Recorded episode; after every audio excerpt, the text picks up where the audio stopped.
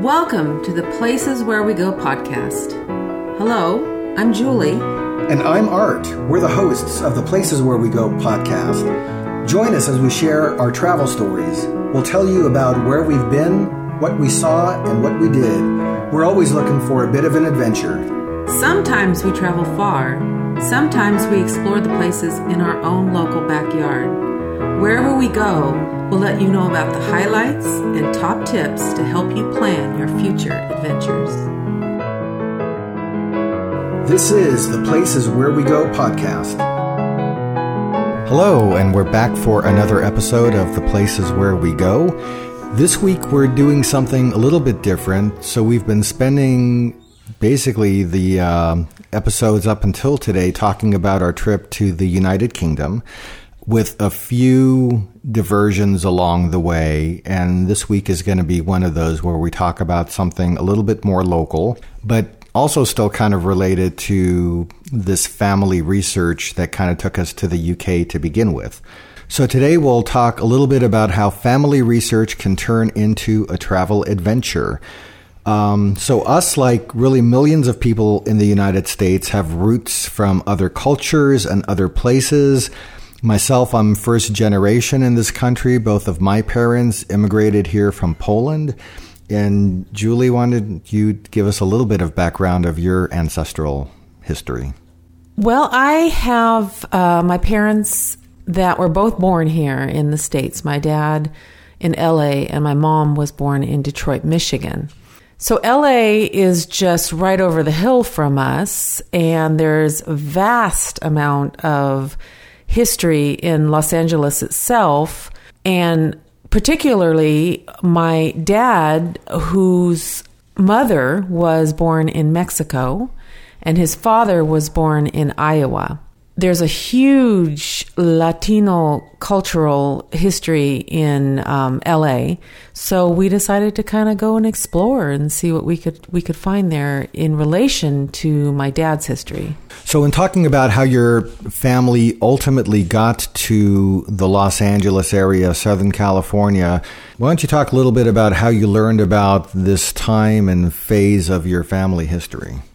My only knowledge when I was younger was uh, my grandparents, who I called Pappy and Mutter, living in Sherman Oaks. So they had been there my entire lifetime.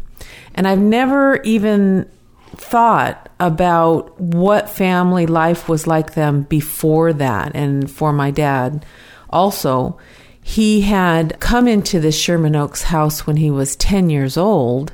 And I was never really curious about where he was prior to that mm-hmm. until I started getting into genealogy. My grandfather had bought, had actually bought this home in Sherman Oaks in about 1940. And it was only uh, a little shack with a dirt floor, but it had a lot of acreage. I think it had over an acre. Mm-hmm and they were able to build on that shack. They didn't tear it down, they built on the shack, but they lived in it while they were building. So for a while, my dad remembers the dirt floors and the outhouse until my grandfather could get in some plumbing and uh, do things that made it a little bit more livable. A little different from the way homes look in Sherman Oaks today, huh? Oh yes, yeah. oh yeah. yeah. But that was the basically the home of your grandparents that you knew because you had been there as a child. Yeah. Oh, many times, almost every yeah. weekend, we drive over the Santa Susana Pass Road because the freeway didn't exist. But it turns out that was not their first home in Southern California. It was not. Yeah. And as I was digging into genealogy, I found actual addresses for previous uh, homes that they had lived in mm-hmm. in LA. When I was growing up, there was hardly anything said about my grandparents and their lives before they lived in this Sherman Oaks house. I don't know why. I do know that my grandfather passed when I was two years old, mm. although I do have memories of him. My mom had told me that I was the first girl and he was absolutely in love with me and mm-hmm. spent all his time with me. And Mutter didn't really speak much about the past. And I think partly is because she had lost him so early and she didn't talk about him much. So I didn't learn much about the family history as I was growing up. It just sounds like that it never came up in other conversations with other family members because you you all had a pretty big contingent of uncles and aunts and Oh, yeah. extended family here. Yeah, and they lived in the area. A lot of them lived in Orange County, and uh, uh, they, which is the county next to LA County, and also in Bakersfield. It was quite a large family of aunts and uncles and cousins, and we did spend a lot of time, especially in Bakersfield. We spent a lot of time over there. Yeah. So when and how did you find out about earlier residences and where they first took roots in Los Angeles? I started diving into ancestry.com and you start picking up records off of ancestry and the main records that you pick up are the census records. So is that where you found their addresses off of census? I found the addresses on census and on public directories. So there was there was two sources that I found. Okay. The public directories. What's an example of some of those? A phone book. Okay. So, right. you know, mostly it was like they had old phone books and they publish them and Ancestry has access to. Okay. Yeah. So you're the one in our household that does the the ancestral research, both for your family, a little bit for my family. I have not myself dug into those records, so it's a bit of a mystery to me. But I think it's kind of neat as you do this. So I think it was a few months ago that you had found some of this information about these additional residences in Los Angeles. And I remember you sharing some of that information with me. And you know, first there was one house, and then there was a second house, and next thing you know, you had found a third house. And as you're telling me this, I'm thinking, hey, that would be kind of neat to take a trip into Los Angeles and just kind of do a car ride by these places where your grandparents lived because they were the first ones in your family that made their way to Southern California.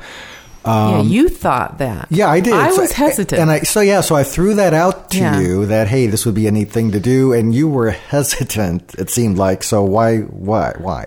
I don't know why I was hesitant. I think in my mind I was thinking that it was so long ago and everything was probably so different Mm-hmm. and that I wouldn't really get much out of it. Yeah. And why I thought that I, ca- I can't tell you Mm-hmm. um, because the opposite turned out to be the truth. While your grandmother didn't speak to you about these places, you know, I don't know if your dad had knowledge of this or your uncles or your aunts. So as far as you know, nobody ever, I guess not only never spoke about these places, but nobody ever went back and kind of did a trip down memory lane. No, I- I know my dad spoke about living in Boyle Heights. He did talk about that, but it was very brief and he never really said much. Yeah. And I guess re- refresh my memory too. So your dad, when he was born, was he born at the ultimate house of your grandparents, the Sherman Oaks house, or did he? He actually then spend time at one of one or more of the Los Angeles houses. He spent time at two of the Los Angeles Okay. houses. Right.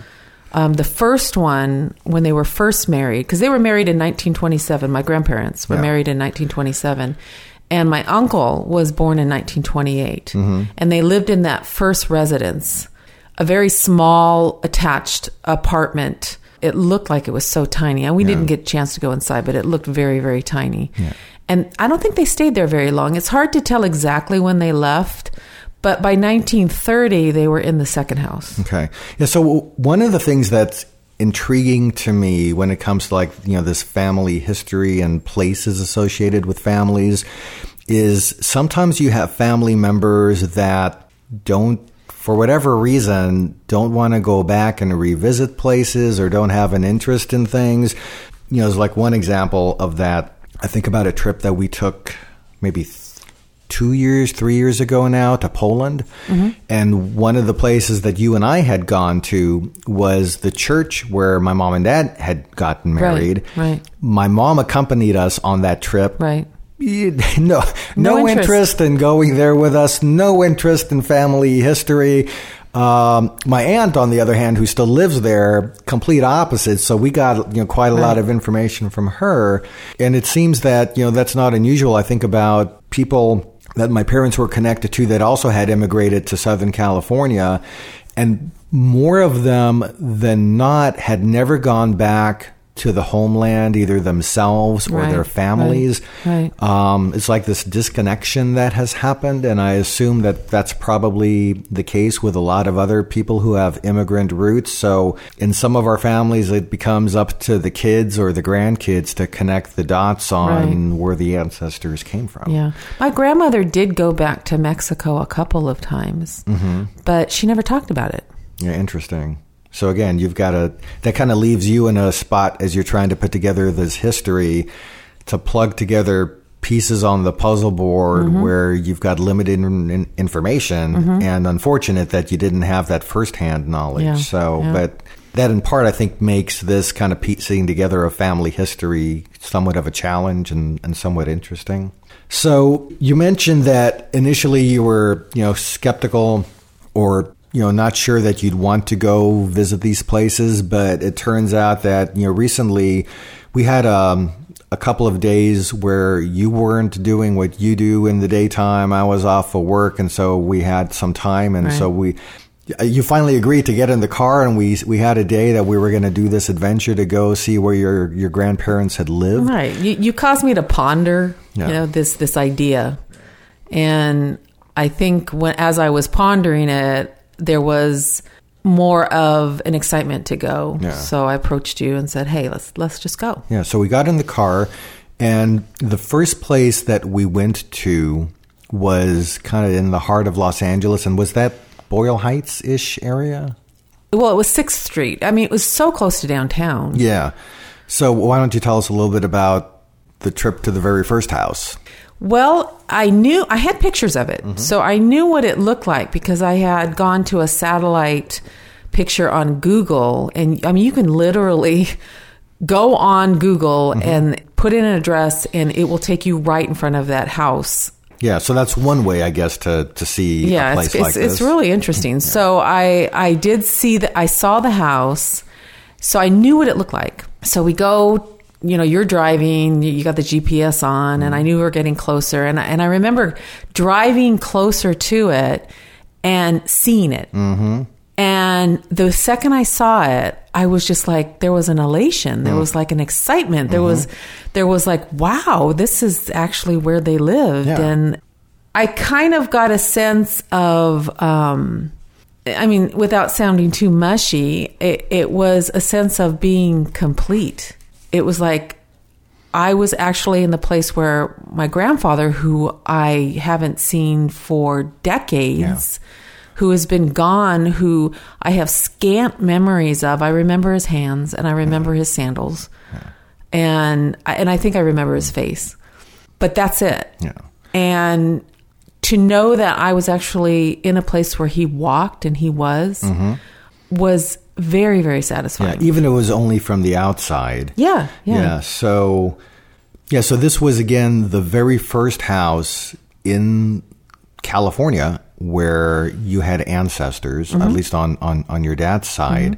So yeah, we we drove by the house, and again, this is this is in Los Angeles, in an area where we weren't quite sure what the vibe was in terms of you know getting out of our car. Yeah, I mean that was one of my hesitancies because you hear so much about East LA and you you get a sense of it's a place you really don't want to hang out in. Yeah. Um, that that was pretty debunked when I went there. Yeah. I Yeah. mean, I had no sense of having to worry at all. Yeah. So yeah, as we were driving by, you had the video going on your camera mm-hmm. or uh, on your phone, one or the other. And so initially we got some drive-by videos, but then when we turned the car around and had parked it across the street, and that allowed you to get out. And you know, we took some photos in front of the mm-hmm. house and got a little close. You know, there's obviously different people, different families living there today, Right. so we didn't bang on the door. Nobody came out, but we did get a few photos there. So that was house number one. Right. And it was such a sense of getting a uh, an idea of what it was like for them to live there. Yeah. I, I think I've said in previous um, podcasts, you know, I have this imagination and I can sit there and look at something and I can imagine what it might have been like. I may be totally off base, but it's still a sense of because you knew them. You knew them when they were alive. Yeah. So you can kind of imagine them being there and those small little things that you remember about them kind of come back to you. Yeah. And I imagine the way that house looked, I suspect that it probably is fairly similar to the way it looked back in what this was in the 20s. I think so. Yeah. I think so, yeah. Maybe other than the color of the paint of the place. Yeah, it was quite blue. Yeah. yeah. Yeah. So that was house number one, and they lived there for how long about? Well, I have records of them being there in 1928. And the next record that I have of their second home was 1930. So at least Okay. two years, it's, it looks like. Yeah, so it's we- hard to tell, but it wasn't that long. Yeah, so we visited the first house, the the Blue House in Los Angeles, and uh, then we are off to the place your grandparents lived two years later in 1930. So on the 1930 census, I have them living on Herbert Street, which was, I believe we clocked about 10 miles away from the first house. Yeah, I, Uh, di- I didn't recall it being that far away. I thought it was closer than 10 miles, but maybe about. I think Oh, it was wait, about- still, still in the Los close. Angeles area. It was close. Yeah, yeah, and and it was more up in a hilly area, Mm-hmm. so I can imagine that. Um, and it was a home. It was more of a home look to it. Mm-hmm. I think it was a home that was separated into apartments. It is now. I don't know Hmm. what it was like then, but it was quite large. And they had an address that on Herbert Street, but this home had at least four different numbers on it. So you, I knew it was, I knew it was a multiple Hmm. Okay. uh, living type of situation. Yeah, and as we as we got to this house, this also looked like, as you mentioned, it was more on a hilltop. So this almost gave me the sense, and I don't know their story and you know what their lives were like at the time, but I could, like you say, imagine that they might have been doing a little bit better. You know, this was maybe you know maybe getting up into a little better kind of place or so. Yeah, I, I, I think so. I mean, I have records of my grandfather starting out when he got here as a salesman. Mm-hmm. I know that he, he lived in Long Beach and he was a cook Mm-hmm. back then. Hmm. And then I have record of him being a salesman and then I have record of him being a bookkeeper. So he was climbing up and making probably a little bit more money. Mm-hmm. Yeah. And he also had two children by that point. So I think they their family was expanding and they needed a little more space. So they were kind of moving up in the world. I think it seems that way. And uh, eventually, I have him listed as an accountant. I don't know if bookkeeper and accountant are the same thing, but there was that difference that I saw in his his occupation. And one of the things, so we hadn't talked about this, and I don't know if you know, the houses that we visited, if they owned them or they rented them. I know ultimately in Sherman Oaks, that was a house that they owned. The Sherman Oaks house was the first home that they owned. Okay, so these were rent places that they Right, rented. Okay. right. So kind of like the first house, we get to the second house, we parked either, you know, just down the street or across the street, took an opportunity to get some photos. So Mm-hmm. when you got out of the car, you know, you had walked up to the house, we took some photos, and as we're doing this, you know, I'm thinking a little bit that we might kind of Spark some interest. well, yeah, we get probably stick out a little bit Yeah. um, for multiple reasons. One of which is, you know, here, I mean, who are these people standing in front of a house taking photos? And I kept expecting somebody to come out and question like what we're Yeah. doing because I can imagine if I was in one of these houses, I'm thinking I'm either from the government or I'm from an insurance company or or something. Because otherwise, why is you know why somebody are we taking there photos? taking yeah, yeah there, there seems to be a little bit of a sense of people not as trusting nowadays Well, they maybe have reason And they have- reason to be that's right so so and we did encounter the neighbor there sort of kind of from a distance. from a distance Yeah. he was watching very carefully Yeah. what we were doing but he didn't say anything Yeah, no encounter. I, I- part of me was actually interested as we were doing this for somebody to come out from one of these residences and talk to us because I thought it would be interesting to share that you had relatives, be it what at this point almost 90 years ago Yeah. that lived in these houses Yeah. and um, you know see what kind of conversation that would have sparked Yeah. but we didn't have that type of encounter Yeah, and this home was, you could tell it was uh, a very nice little community. Mm-hmm. You could feel the community vibe to it. and I had a sense that you know people look after one another, and and uh, I can see why my grandparents moved there. Yeah. So we had a third house on the list, but before we got to the third house, we took a detour to another building that has a connection to your family. So tell us about that detour. My father has a baptismal certificate, and on the baptismal certificate, it has the name of the church where he was baptized. So I told you about it, mm-hmm. and you. I was very, very unsure of where this church was located. I had searched and I kept thinking, is this the right one? Is this the right one? I just wasn't sure. All it had was the name of the church. Yeah, and I seem to recall that there was um there was a one at least one of the words was misspelled, which gave I think created some of the confusion as to finding the right church. So this Yeah. this was a Spanish name. Right. The name of the church was Santuario de Nuestra mm-hmm. Señora de Guadalupe. Yeah, and I think in the information that you had, Nuestra was spelled Nuestro. Nuestro. And that was part of, I think, what threw off the searching for this. But ultimately, we corrected that and then located what was turned out to be the church. And it, it seemed to make sense because it was so close, you know, relatively speaking, to the houses that the we were visiting. Yeah. Right, right. Yeah, so we drove up to that church, and what was that like? Uh, beautiful. It was gorgeous. It was old. You could tell it was old. And it is a completely Hispanic church. So there's no English services, uh, masses. It's just uh, Spanish. And the grounds were clean and beautiful. And you walked uh, up into the courtyard area and the church was open so we were able to go in. So we walked in through these beautiful double doors into the church itself and it was ornate. Yeah, I was it blown was away. it was just beautiful. Mm-hmm. and we walked in and walked around the church hoping not to just there was a uh, one family that was praying so i was Mm-hmm, hoping we wouldn't disturb them but i think we did a little bit but Because we were taking photos Yes, yeah. all over the place.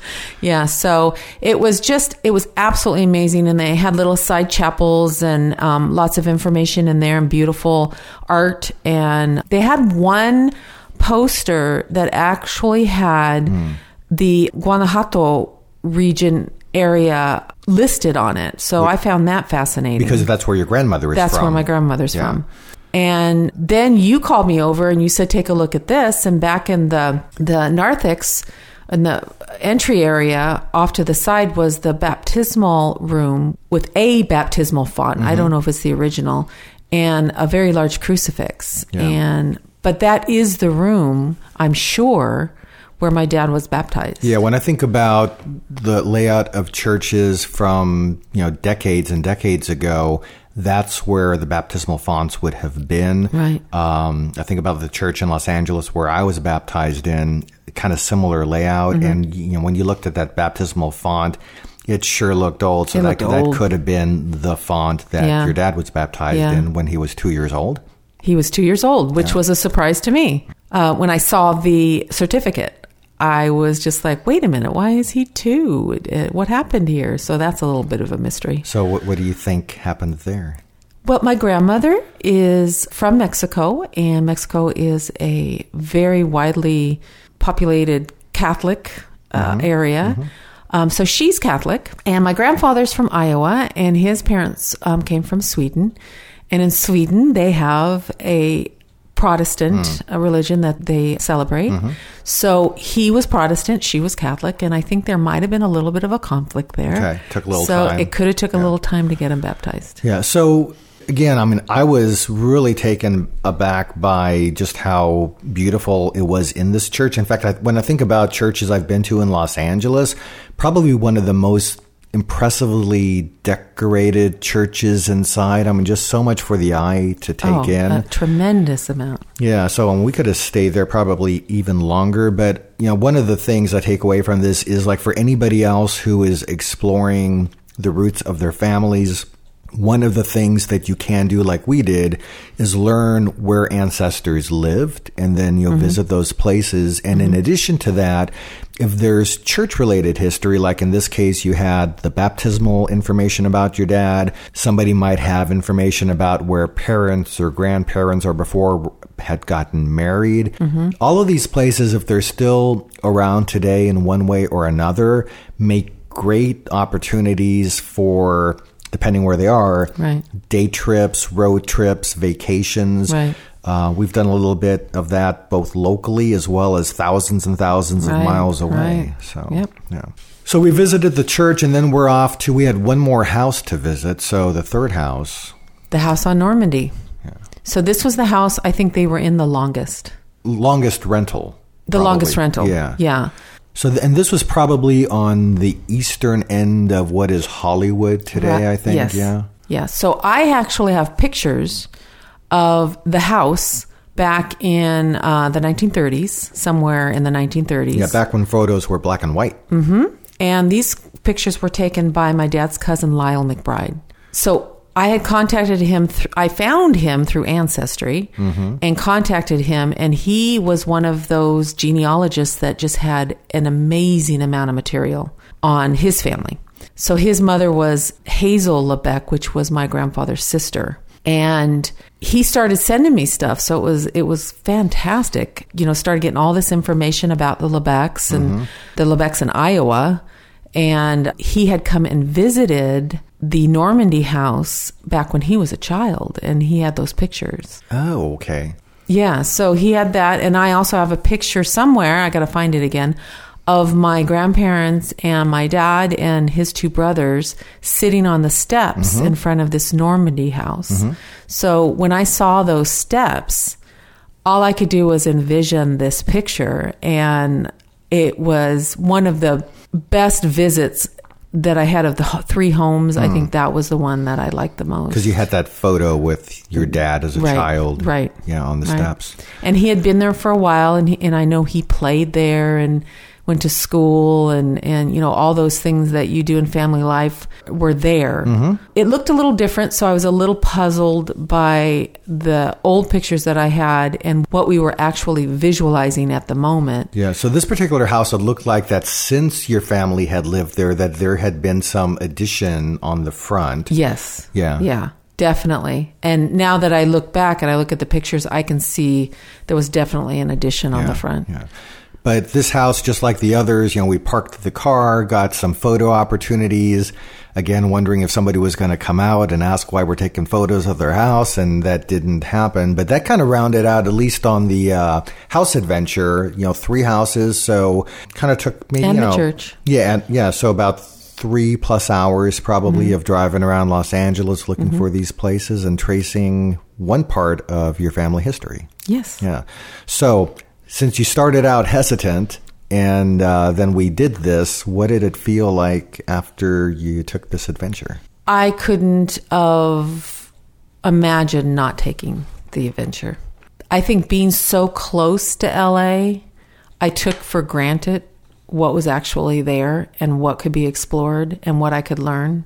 And even though the closeness of these homes to where we live now exists, if you ever have the chance to explore those routes, it, even if it's you know the next city over, I would take every advantage to do that. Yeah.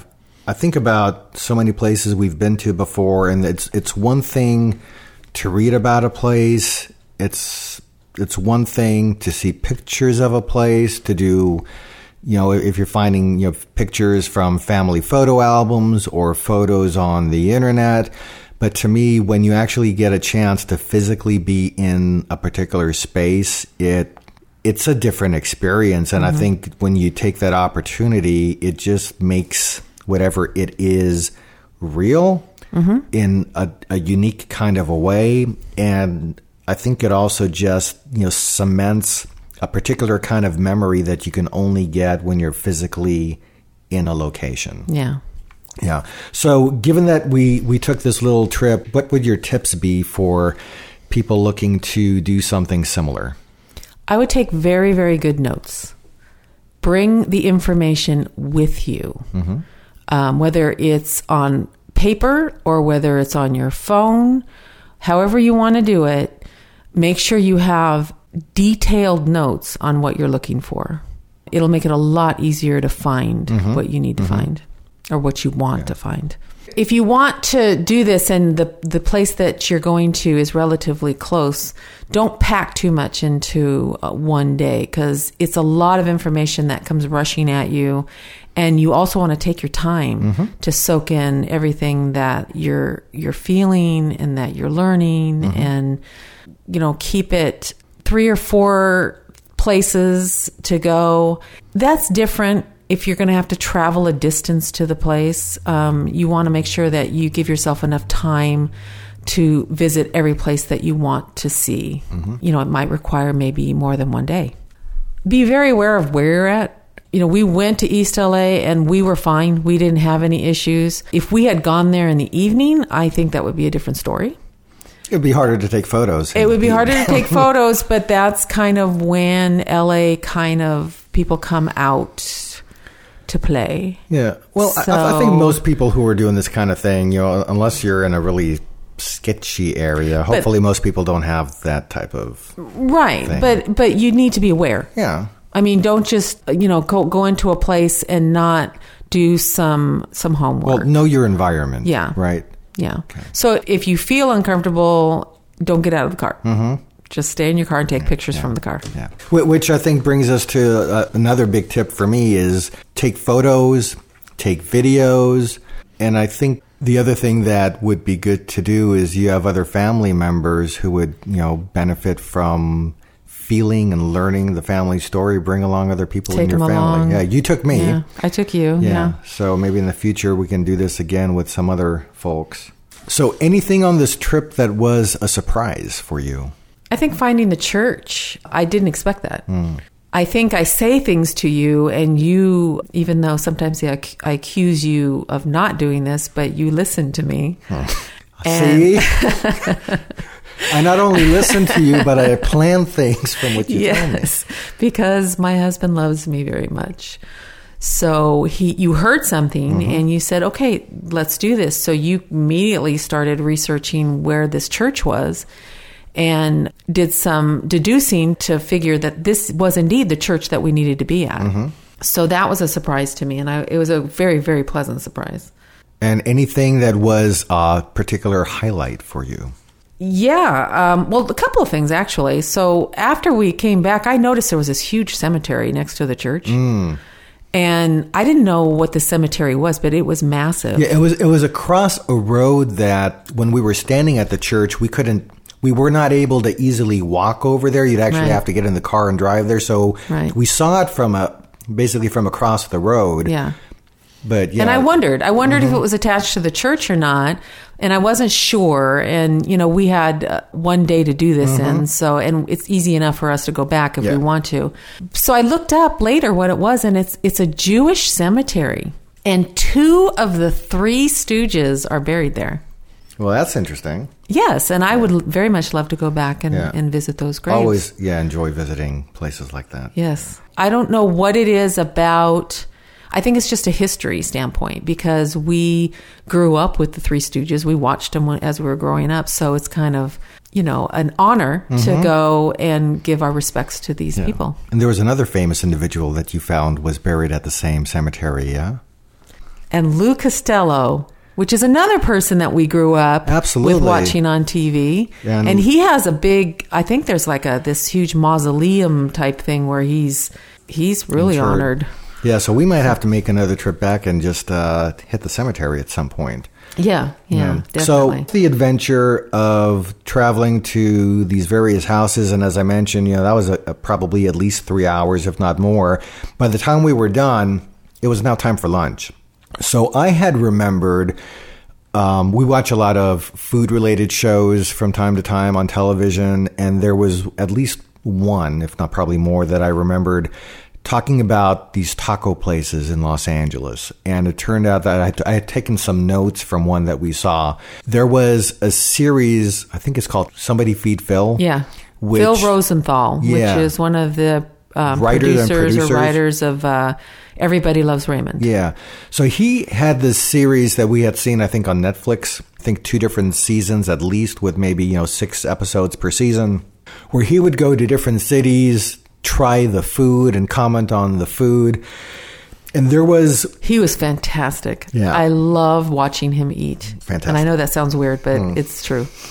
so one of the shows that we had seen, and I actually don't know if it was part of that series, um, because when I was doing some reading about this, I think there was a one off related episode that was aired on PBS, but it was basically a show that was devoted to food in Los Angeles. Mm-hmm. And one of the places that he visited was Guerrilla Tacos. Mm-hmm. So I had, as we were in the area, referring to my, my notes on my phone, and we had found the location of this place. So we had started driving to this place that we had, had heard was raved about on this TV show that, that we thought was really interesting.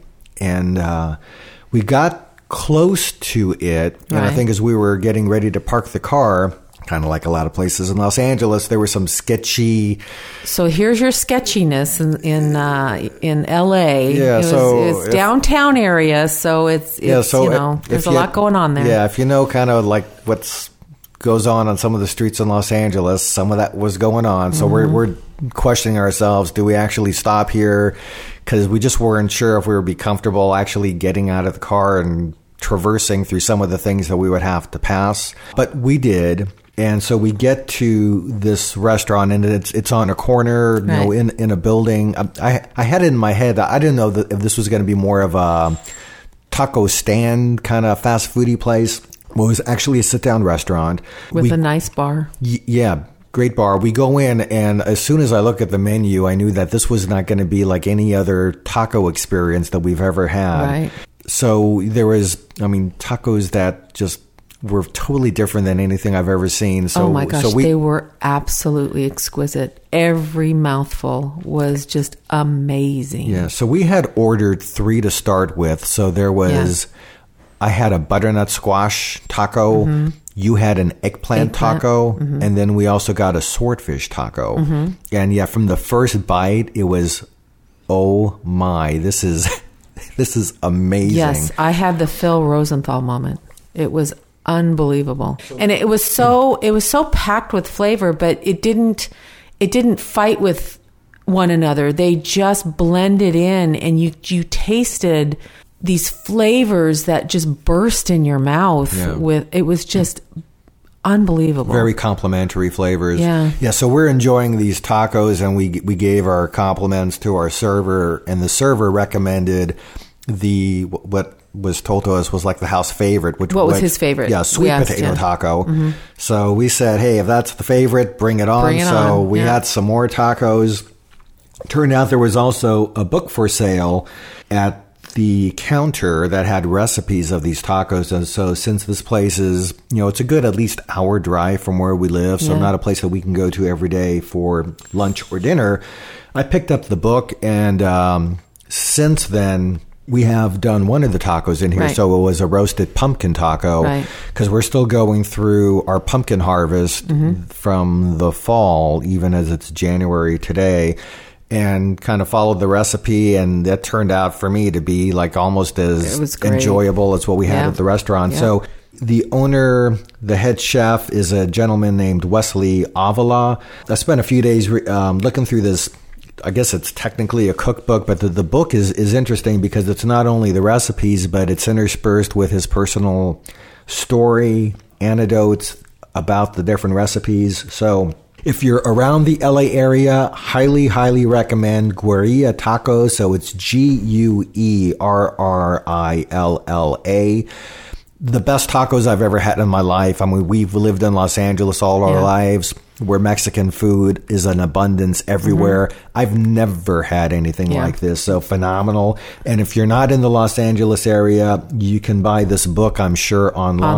Online. Mm-hmm. Again, Guerrilla Tacos is the name of the book. Uh, recipes from the streets of LA, and the author and the head chef is Wesley Avila, A V I L A. Just fantastic stuff. All right, so that's um, a little bit of a different episode for us, but again, something we recently did, and we thought it was you know, kind of interesting to to share this. Both the uh, how you can turn some you know family information into a travel related experience, and when we come back with you next time, the plan is to continue the the UK The UK travels. travel. I think I did promise on the last episode to share my epiphany of how to not get lost on a bus in a foreign Uh-huh. country. You So did. uh, you're not getting that this time, so you're going to have to tune in again next time, and that tip is coming. So until then, thanks for joining us, and we'll talk to you next time. Bye bye now. If you have any comments or info to share with us about travel, you can write us at comments at theplaceswherewego.com. You can also follow us on social media. Right now we're on Twitter and Instagram, both at the places where we go. Thanks for joining us, and we hope to see you at the places where we go. See you next time. Bye now.